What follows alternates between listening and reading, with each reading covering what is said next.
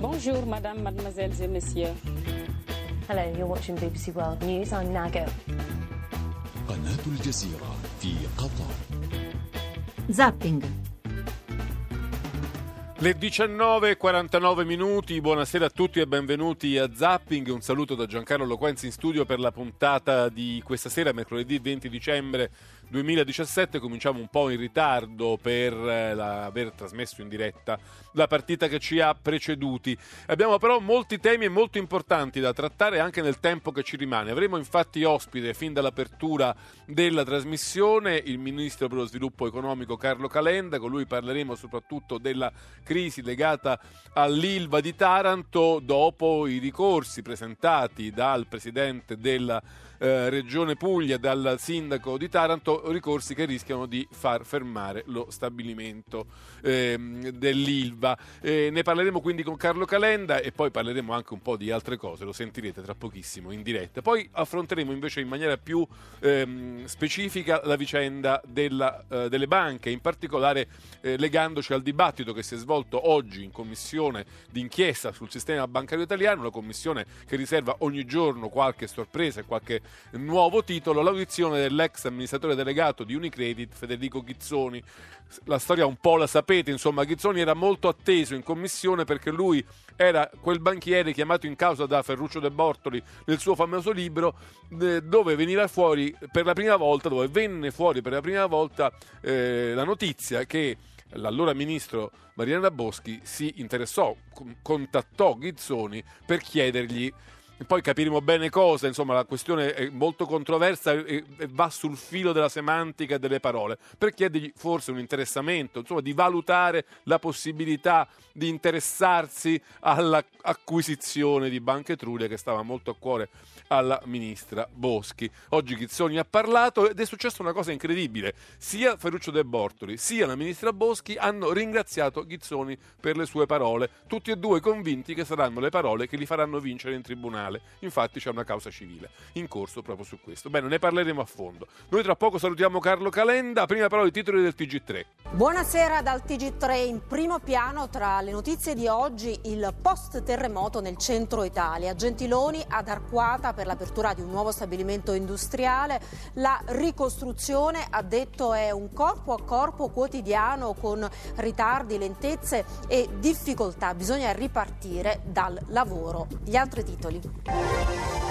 L'ex numero uno di Unicredit, Ghizzoni. Boschi mi chiese se era pensabile valutare l'acquisto di Banca Etruria, ma senza fare pressioni. La sottosegretaria confermo, solo chiesto informazioni. Slitta domani l'esame della manovra nell'aula della Camera. Le prime votazioni dopo le 13, pressoché certo il ricorso alla fiducia. Stamane il via libera in commissione. Calenda, se il comune di Taranto e la regione Puglia non ritirano il ricorso il 9 gennaio, l'Ilva inizia il processo di chiusura, scontro con Emiliano al tavolo di confronto. Vigilia elettorale in Catalogna, domani si vota per l'elezione del Parlamento dopo lo strappo di Puigdemont e la sospensione dell'autonomia, attesa affluenza record. La Corte di Giustizia... Bene, 19.52 minuti, questi i titoli del TG3, siete tornati in diretta a Zapping 335 699 2949, sms o whatsapp se volete intervenire in diretta durante la puntata di questa sera. Noi possiamo adesso salutare Carlo Calenda, Ministro dello Sviluppo Economico. Buonasera, Ministro, Buonasera. benvenuto a Zapping. Buonasera, buonasera. Allora, Ministro, noi ci siamo ripromessi di parlare di Ilva. Io prima però non posso fare a meno di fare riferimento alla prima della notizia. Ilva è la seconda, l'abbiamo sentito adesso al TG3, ma la prima notizia riguarda ancora una volta la Commissione Banche. Io non voglio trascinarla, diciamo, nel dibattito minuto, però una riflessione vorrei chiedergli. Mi sembra ormai sempre più diffusa, anche se non sempre confessabile, la- l'idea che insomma si è fatto male ad aprire questa commissione così delicata, così importante, così a ridosso della campagna elettorale. Anche credo di, di apprendere che molti esponenti di primo piano del Partito Democratico e del Partito di Governo beh, insomma, ci stanno un po' ripensando sull'idea che eh, fosse stata una buona idea far partire questa commissione. Lei che idea se n'è fatta? Ma che è del tutto evidente che è una commissione che è diventata un pezzo di campagna elettorale e quindi non serve a dare risposte ai cittadini che chiedono giustamente delucidazione commissioni su un periodo che è stato un periodo molto travagliato per le banche italiane diventa uno scaricabarile collettivo che non serve assolutamente a nulla. Eh, questo io l'ho sempre pensato, eh, non si fanno queste commissioni sotto campagna elettorale. Detto questo, penso che gli italiani siano interessati ad altre cose e questa, questa monopolizzazione del dibattito da parte della Commissione Banche sta diventando, perfino per me che sono al governo, noiosissima. Però anche gli italiani potrebbero, dovrebbero forse essere interessati a capire che cosa non ha funzionato nel sistema bancario italiano, perché tanti risparmiatori, investitori hanno perso i loro soldi, perché il sistema bancario insomma, ha subito eh, fallimenti, chiusure, risoluzioni. Non si, è, non si è però capito, almeno da una, da una, prima lettura non so se questa commissione ci ha dato qualche risposta. Ancora. No, io a me pare di no, penso che gli italiani abbiano il diritto, non solo siano interessati, di sapere cosa è successo, possibilmente cercando di spiegarlo in maniera articolata, cioè non pensando che ci sarà un capo espiatorio, due capi espiatori o tre capi espiatori, ma che c'è un sistema che nel suo complesso è stato esposto a nuove normative internazionali, che aveva una fragilità di base derivante dalla sovraesposizione delle imprese sul sistema bancario. Certamente ci sono stati eh, dei problemi, chiaramente c'è stata una gestione tragica di alcune banche da parte del management, ma eh, ripeto, mettendo in fila tutte le cose con articolazione e pagatezza se si vuole dare una risposta. Se invece lo si vuole far diventare un dibattito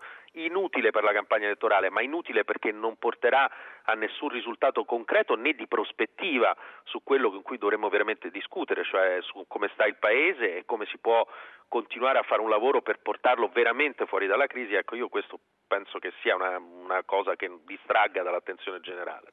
Bene, veniamo allora alle notizie che riguardano l'ILVA. Oggi era previsto un tavolo, come posso dire, di riconciliazione tra il governo, tra il suo ministero, la Regione Puglia, la città di Taranto, per andare avanti sull'operazione ILVA. E sembrava essere un tavolo nato sotto una buona stella, cioè sotto la possibilità, il sindaco di Taranto in qualche modo in particolare lo aveva fatto pensare che si potesse fare un passo indietro rispetto ai famosi ricorsi al TAR che avevano un po' fatto bloccare tutto. Invece le cose non sono andate bene. Dal suo punto di vista perché?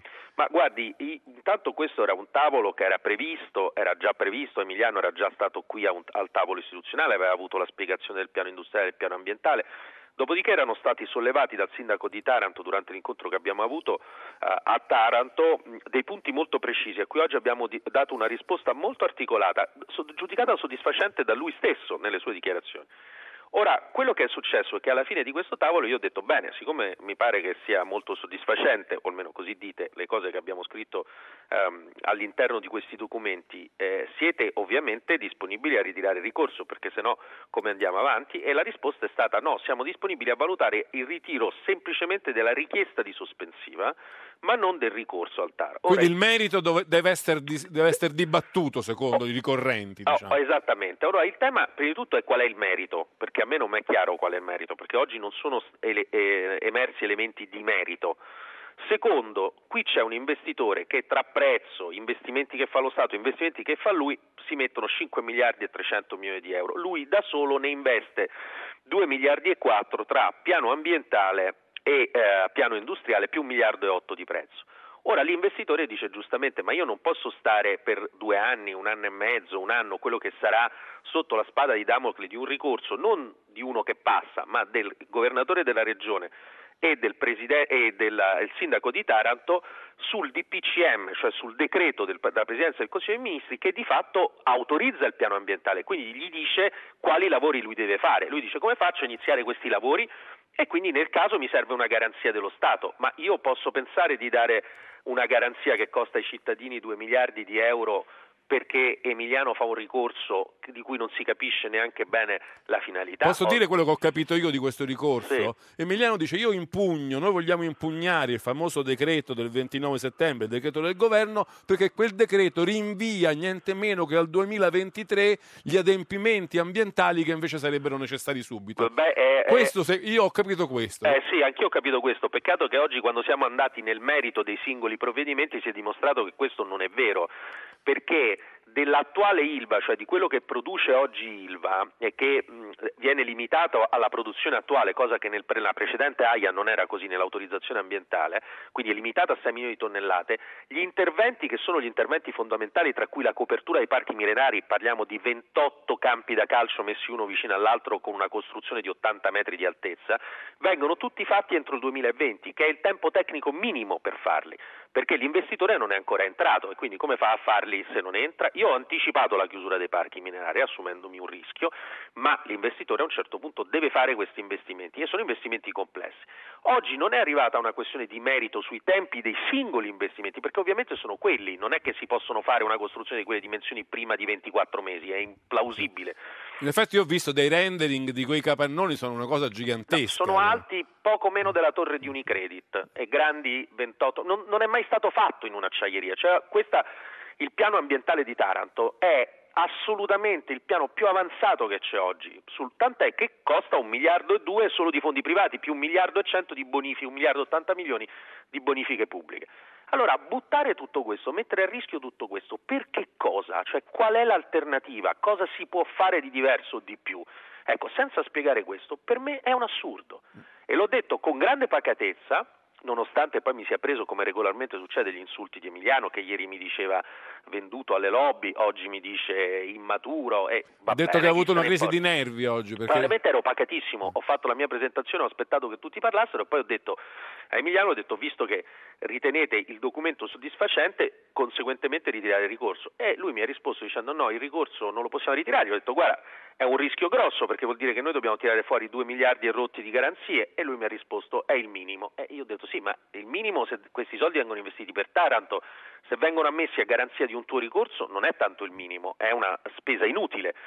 Allora, di fronte a questa cosa, io non è che mi sia oh, alzato, ho fatto che ho detto semplicemente è inutile riunirsi, continuarsi a riunire sulla base del fatto che tanto voi il ricorso non lo ritirate in ogni caso e che qualunque cosa noi vi proponiamo non la discutete nel merito ma dite noi comunque il ricorso lo teniamo su. Ma quindi davanti alla decisione che permane di non ritirare il ricorso, quello nel merito anche soltanto, diciamo, è, è inevitabile lo spegnimento del, dell'impianto il 9 gennaio? No, lo spegnimento dell'impianto del 9 gennaio deriva dall'eventuale accoglimento della sospensiva del TAR, perché questa era l'altra cosa che Emiliano aveva detto che non era vera e gli ho dimostrato oggi che cadendo tutte le autorizzazioni ambientali, se TAR dà la sospensiva, cioè dice intanto che discuto nel merito il piano ambientale non è valido, li, i commissari devono spegnere. Ma al di là di questo il problema è l'investitore ci dice ma io come faccio a fare gli investimenti che mi avete chiesto se non so se quegli investimenti che mi avete chiesto fra due anni non vengono dichiarati sbagliati, inutili o decadono insieme al ricorso al TAR? E quindi come me lo garantite? E qui si apre un problema notevolissimo. Noi siamo nel caso unico al mondo in cui un investitore vuole riqualificare un'acciaieria investendo, ripeto, i soldi in ballo sono 5 miliardi e 300 milioni di euro, al sud Italia e gli enti locali invece di ingaggiarlo e di supportarlo ma, e dirgli voglio più questo, voglio più quest'altro, tendenzialmente gli fanno una sorta di ostruzionismo su tutto. Io non credo che possa funzionare in questo modo e credo che vada detto chiaramente ai cittadini italiani perché poi il conto, se questa transazione non va a buon fine, non è solo delle 20.000 persone che perdono il posto di lavoro, delle bonifiche che non si fanno, ma il conto sono per esempio i soldi che non rientrano allo Stato e che lo Stato ha messo. I soldi sono quelli che ci costeranno a noi per eventualmente smantellare gli impianti. Possi- I soldi sono l'1% di PIL che oggi l'ILVA vale perché noi produciamo, siamo un paese manifatturiero, dovremmo comprare l'acciaio dai tedeschi, ma queste cose vanno dette con chiarezza, perché questo paese non può rimanere continuamente ostaggio dai veti locali che non si assumono la responsabilità delle cose che fanno. Ecco, questo per me è inaccettabile, i sindacati su questo sono stati tutti compatti, devo dire, per una volta tutti, nel chiedere il ritiro del ricorso, io dico a Emiliano, ritira il ricorso, sii responsabile, lo stesso dico al sindaco di Taranto che aveva preso un impegno formale in una dichiarazione di ritirarlo addirittura prima dell'apertura del tavolo e non l'ha fatto, perché qui non è uno scontro di personalità, non c'entra niente, a me non me ne importa nulla, io sono disposto a fare qualunque cosa, anche andare su, in ginocchio a, a, a Bari, ma non possiamo perdere questa occasione, sarebbe un dramma. Emiliano però diciamo, è dire, la punta dell'iceberg di, di posizioni che sono molto radicali rispetto all'Ilva, e cioè di tutti coloro che dicono comunque eh, l'Ilva, un acciaificio di quel genere, in quel posto, nel cuore di una città, non è e non sarà mai compatibile, ci dobbiamo rinunciare, è, ehm, è troppo inquinante, non rende compatibile il rapporto tra salute e lavoro, è una cosa che non si può fare, dobbiamo eh, far lavorare i dipendenti dell'Ilva nel sua- nella sua riconversione, nella sua eh, bonifica. Tanto leggevo le- non so, la dichiarazione di un eurodeputato dei 5 Stelle che dice lo possiamo fare con i soldi dei fondi europei, rinunciamo a produrre acciaio. Questa è un po' la posizione di fondo. Sì, ma prima di tutto saremmo gli unici a rinunciare a produrre acciaio in un momento in cui l'acciaio riprende in Europa perché finalmente anche grazie al governo abbiamo fatto una battaglia per mettere i dazi verso l'acciaio cinese, quindi sarebbe una sorta di suicidio incomprensibile. Detto questo, io rispetto, come ho detto sempre, la posizione di un tarantino che dice guardate, l'Ilva per me va chiusa e basta. Quello che non rispetto è la posizione di chi dice no, l'Ilva non va chiusa, io non voglio prendere questa posizione, però faccio di tutto per farla chiudere e farti assumere la responsabilità al governo. Questo non è rispettabile. Perché, ripeto, è rispettabile chi ha un'opinione differente. Io credo che si possa produrre acciaio e lo si possa fare eh, con condizioni di qualità ambientale e sanitarie che possono essere, se si investono questi soldi, allo stato dell'arte. Però accetto chi la pensa in modo diverso da me, ci mancherebbe, ma non chi, chi dice che la pensa in modo uguale e poi fa l'ostruzionismo per non farla accadere. Questo è semplicemente poco serio. Ministro, volevo fare un'ultima domanda, anche questa fuori tema, perché l'altro giorno ho avuto ospite una rappresentante della Carraro Trattori, ne avrà sentito Eh, parlare. la quello- conosco, eh. sì. Eh, il tema era questo, loro avevano cercato 70 dipendenti, 70 operai, non li avevano trovati in un primo momento, poi quando la cosa è andata sui giornali hanno avuto 5.000 curriculum e la fila fuori dai cancelli. La responsabile della, della fabbrica, dell'impianto, ci spiegava, io pensavo che questa cosa derivasse dal, dai cattivi meccanismi italiani nel mettere in contatto eh, domanda e offerta di lavoro. Invece, mh, spiegava eh, la responsabile che abbiamo intervistato, non è tanto questo, forse in parte anche, ma è qualcosa di più profondo e forse di più preoccupante, cioè che per quelle industrie che si spingono molto avanti in termini di innovazione, automazione, eccetera, la formazione non è adeguata. Chi arriva a chiedere un posto di lavoro non è adatto per quel posto. Pensa che sia davvero così? Sì, lo è. Eh, noi diplomiamo dagli istituti tecnici superiori che servono proprio a questo meccanismo 8.000 persone, la Germania ne diploma circa 800.000 per fare la differenza. Ah. Questa è la ragione per cui io quest'anno dai fondi Mise, nonostante che gli istituti tecnici superiori non, non siano all'interno del Ministero dello Sviluppo Economico, ho eh, fatto in modo di raddoppiare i fondi e di arrivare, arriveremo circa a 20.000 studenti in tre anni, ma è una goccia nel mare, bisogna metterci molti più soldi e insieme a questo abbiamo fatto quest'anno nel piano Industria 4.0 un credito d'imposta per la formazione perché c'è sia il tema dei nuovi assunti, sia il tema altrettanto importante di dare agli assunti che lavoravano con le vecchie macchine le competenze per lavorare con le nuove macchine. Quindi questo è tutto il filone del secondo capitolo di Industria 4.0 che non è solo più macchinaria e innovazione tecnologica, ma è anche innovazione nelle competenze e nella Questo è interessante perché ci diceva appunto la persona che abbiamo intervistato, noi ci abbiamo creduto nell'industria 4.0, abbiamo fatto l'innovazione, abbiamo comprato macchinari nuovi, ma non troviamo eh, diciamo, eh, manodopera adatta a questa, a questa spinta che abbiamo accettato. Guardi, non, non dipende interamente da me, ma se io oggi in questa campagna elettorale che sembra non avere senso in termini di programmi, se oggi dovessi dire la prima cosa da fare sulla disoccupazione giovanile è quella di mettere molti più soldi di quelli che io ho a disposizione sugli istituti tecnici superiori per portarli almeno a 80.000, cioè vale a dire a un decimo della Germania che è il minimo sindacale e che consentirebbe a tanti giovani di trovare lavori che sono sempre meno manuali e sempre più al confine tra il lavoro di un operaio qualificato e un lavoro di un vero e proprio manager. E questo è l'aspetto positivo anche insito nella, diciamo, nell'avanzata tecnologica di Industria 4.0. Bene, ci fermiamo qui, io ringrazio davvero molto Carlo Calenda per essere stato nostro ospite qui a Zapping questa sera, le auguro buon lavoro e a presto. Grazie, grazie mille. Allora, i titoli del TG1, poi ci occupiamo di banche e di boschi. Ilva, scontro Calenda Emiliano su sospensive ricorso. Il ministro a TG1, rischio chiusura il 9 gennaio, non si può sprecare questa opportunità. Manovra, domani le votazioni alla Camera fra le misure, l'ape sociale e le agevolazioni per l'assunzione di giovani. Banche, l'ex amministratore delegato Unicredit Ghizzoni, Boschi mi chiese se valutare acquisto di Etruria ma non avvertì pressioni. Boschi, racconto impeccabile, chiesi solo informazioni, le opposizioni si dimetta, Berlusconi, 5 Stelle, professionisti del nulla. Gentiloni ad Arquata, dopo il terremoto si riparte dal lavoro, combattiamo corpo a corpo contro i ritardi. Chi ha visto parli, l'appello dei genitori del 17enne accoltellato in pieno centro a Napoli a ridurle in fin di vita una banda di ragazzini. Genitori separati e con idee opposte, il Tribunale di Modena impone le vaccinazioni obbligatorie alla loro figlia di 7 anni, dando ragione al padre. Non serve il consenso di entrambi. Bene, sono le 20 e 9 minuti, questi erano i titoli del eh, TG1. Noi adesso ci occupiamo della seduta odierna, ogni giorno la sua pena, si potrebbe dire, per la commissione di inchiesta sul sistema bancario, ogni giorno una nuova audizione, ogni giorno una nuova notizia, nuovi titoli, nuove polemiche e nuove eh, rimostranze. Oggi era il giorno molto atteso, non che gli altri non lo fossero, abbiamo sentito Visco ieri, oggi però c'era Federico Ghizzoni, eh, che era un po' eh, uno delle, mm, delle, dei personaggi chiave della disputa che eh, ha al centro eh, Maria Elena Boschi. Perché? Perché Federico Ghizzoni, ex amministratore delegato di Unicredit, eh, è colui che venne chiamato in causa da Ferruccio De Bortoli nel suo libro eh, in quel passaggio che poi diede il via a tutta la polemica che riguarda eh, la Maria Elena Boschi. In quel libro, appunto, Ghizzoni, eh, De Bortoli raccontò che la, per la prima volta che c'era stato questo incontro in cui la Boschi aveva chiesto a,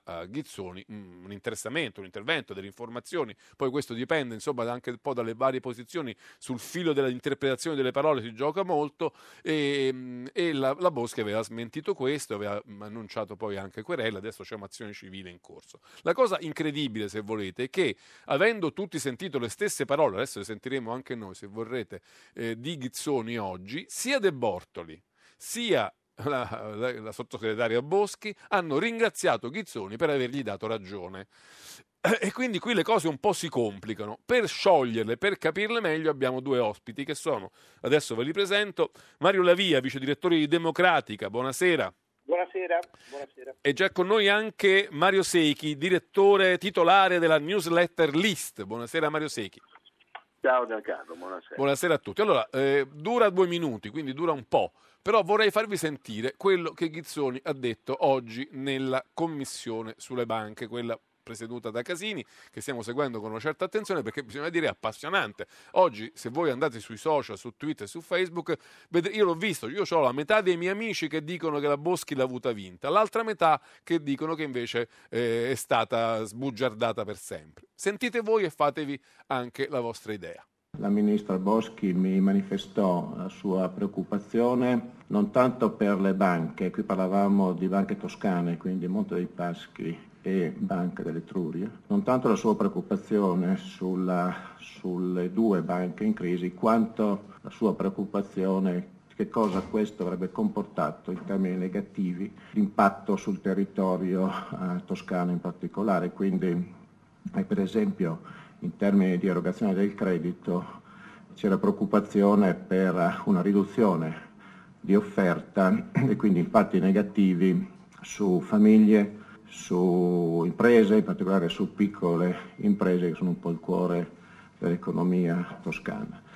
E comunque alla fine eh, la ministra Boschi mi chiese se era pensabile per Unicredit valutare l'acquisizione o comunque un intervento su Banca Popolare dell'Etruria, stressando di nuovo che era fatto ed era richiesto eh, seguendo questa preoccupazione sugli effetti della crisi in, in Toscana. Cosa rispose? Risposi che per richieste, quindi acquisizioni, non ero in grado di dare nessuna risposta né positiva né negativa. Dissi che avevamo già avuto un contatto con la banca che le mie strutture stavano già esaminando la cosa e quindi avremmo dato una risposta eventualmente alla banca e tutto in totale autonomia e indipendenza da parte nostra. Cosa su cui il Ministro convenne, diciamo, ci lasciamo fine meeting con eh, questo accordo l'ultima parola aspettava Unicredit, Unicredit avrebbe agito esclusivamente nel suo interesse e avrebbe fatto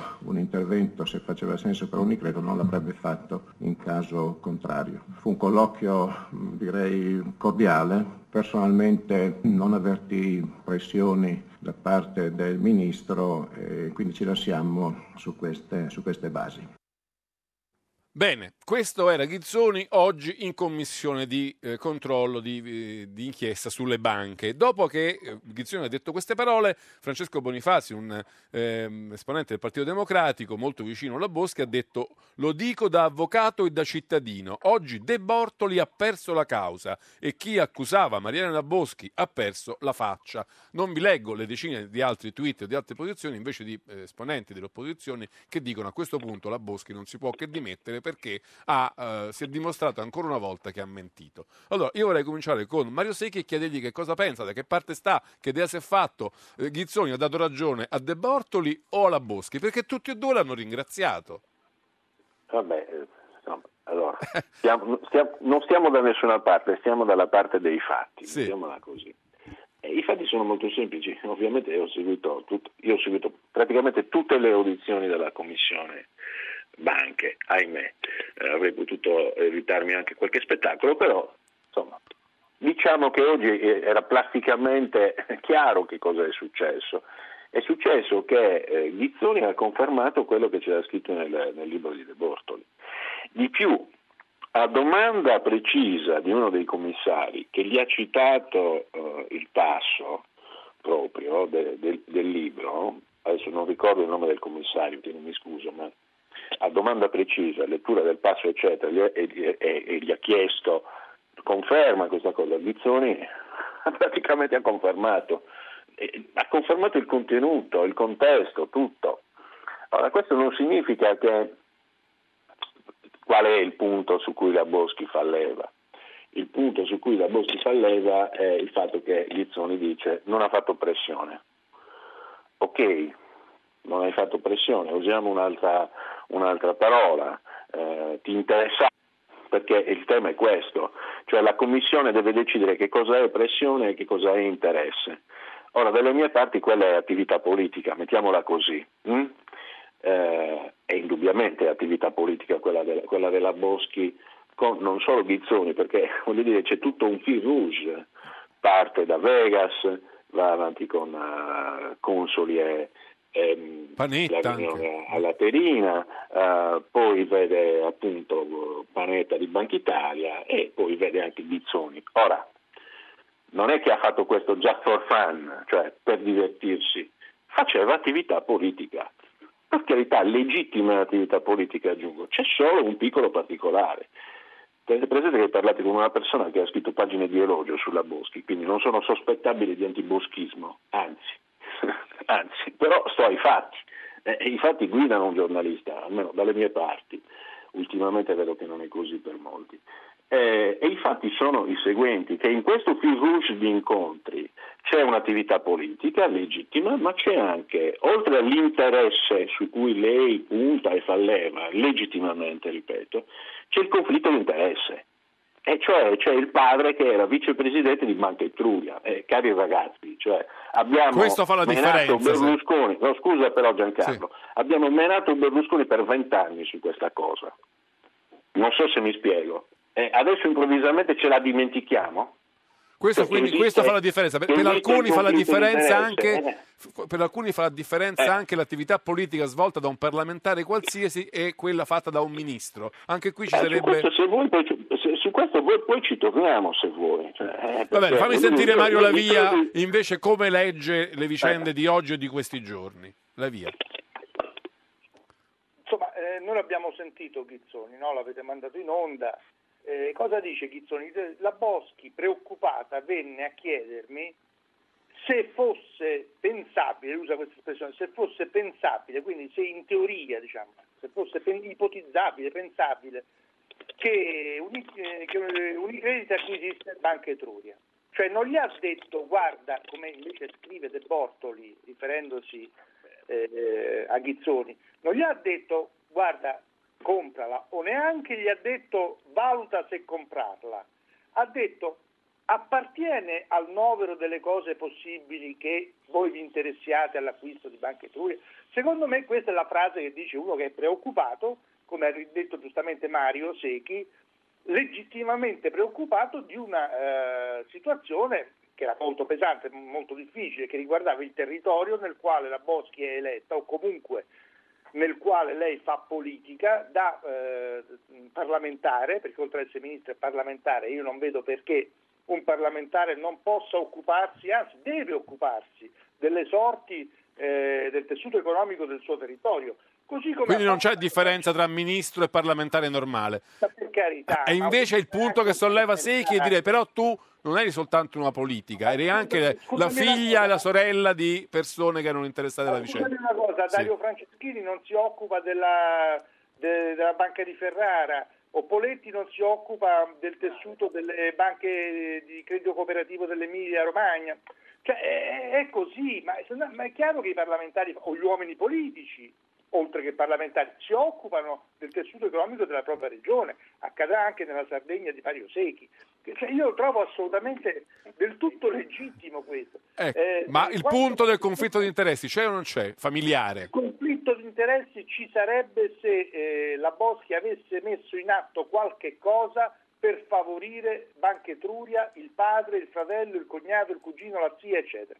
Siccome nessuno sa indicare un atto della Boschi o del governo Renzi che abbia favorito Banca Etruria, non, non, non, può esserci, perché l'atto che ha fatto il governo Renzi è stato quello invece di commissariarla e di mandare via il padre, quindi esattamente il contrario della difesa degli interessi, è stato una, una, atti contro il padre casomai e contro Ban, Ban, Banca Etruria.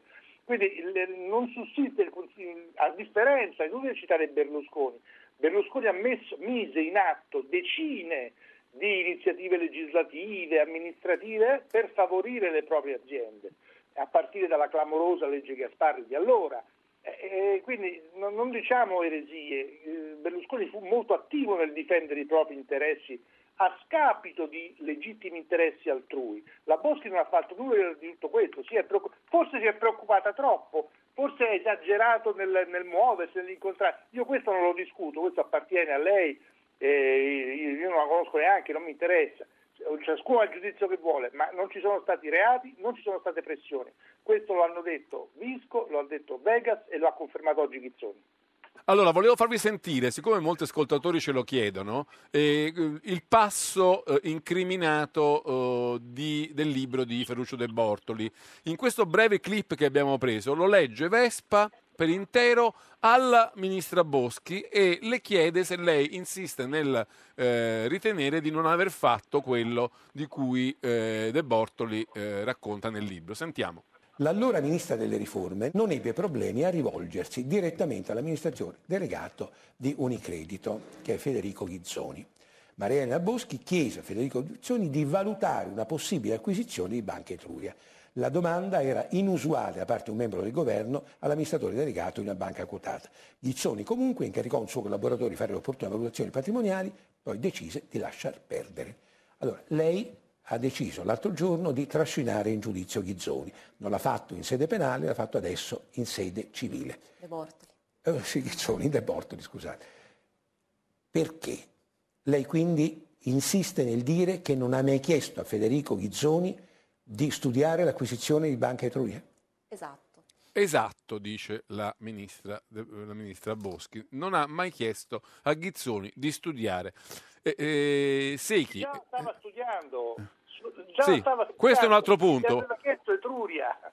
Eh, eh... Gliel'aveva chiesto prima Banca Italia e poi la stessa Etruria. Questo è un punto interessante. Secchi, eh, questo è un punto interessante perché da quello, quando si legge il libro di De Borto sembra di capire che eh, Unicredit si è messa in moto per analizzare eventualmente la possibilità di valutare l'acquisizione di Banca Etruria perché gliel'aveva chiesto la Boschi. In realtà abbiamo capito da Ghizzoni oggi che questa analisi, che questa indagine eh, Unicredit l'aveva già fatta su invito di Banca Italia prima e della stessa Banca eh, Etruria poi. La Boschi arriva dopo.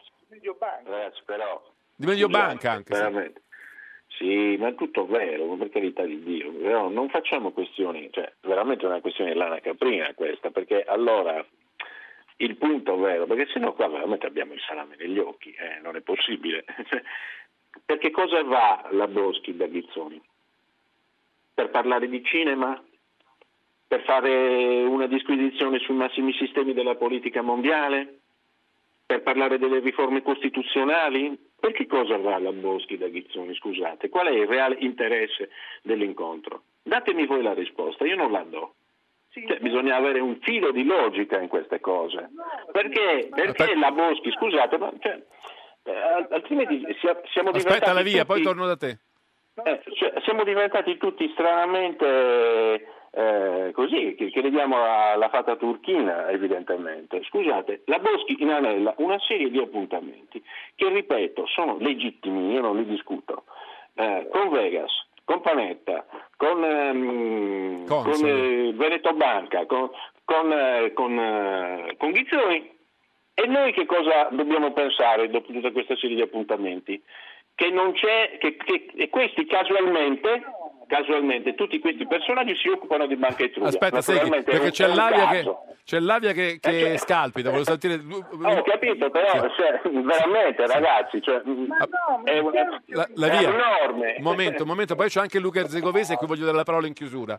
La via, due par- un minuto. Ma la Boschi non ha mai negato di avere questo interesse, anzi lo rivendica, che è ma chi rivendica?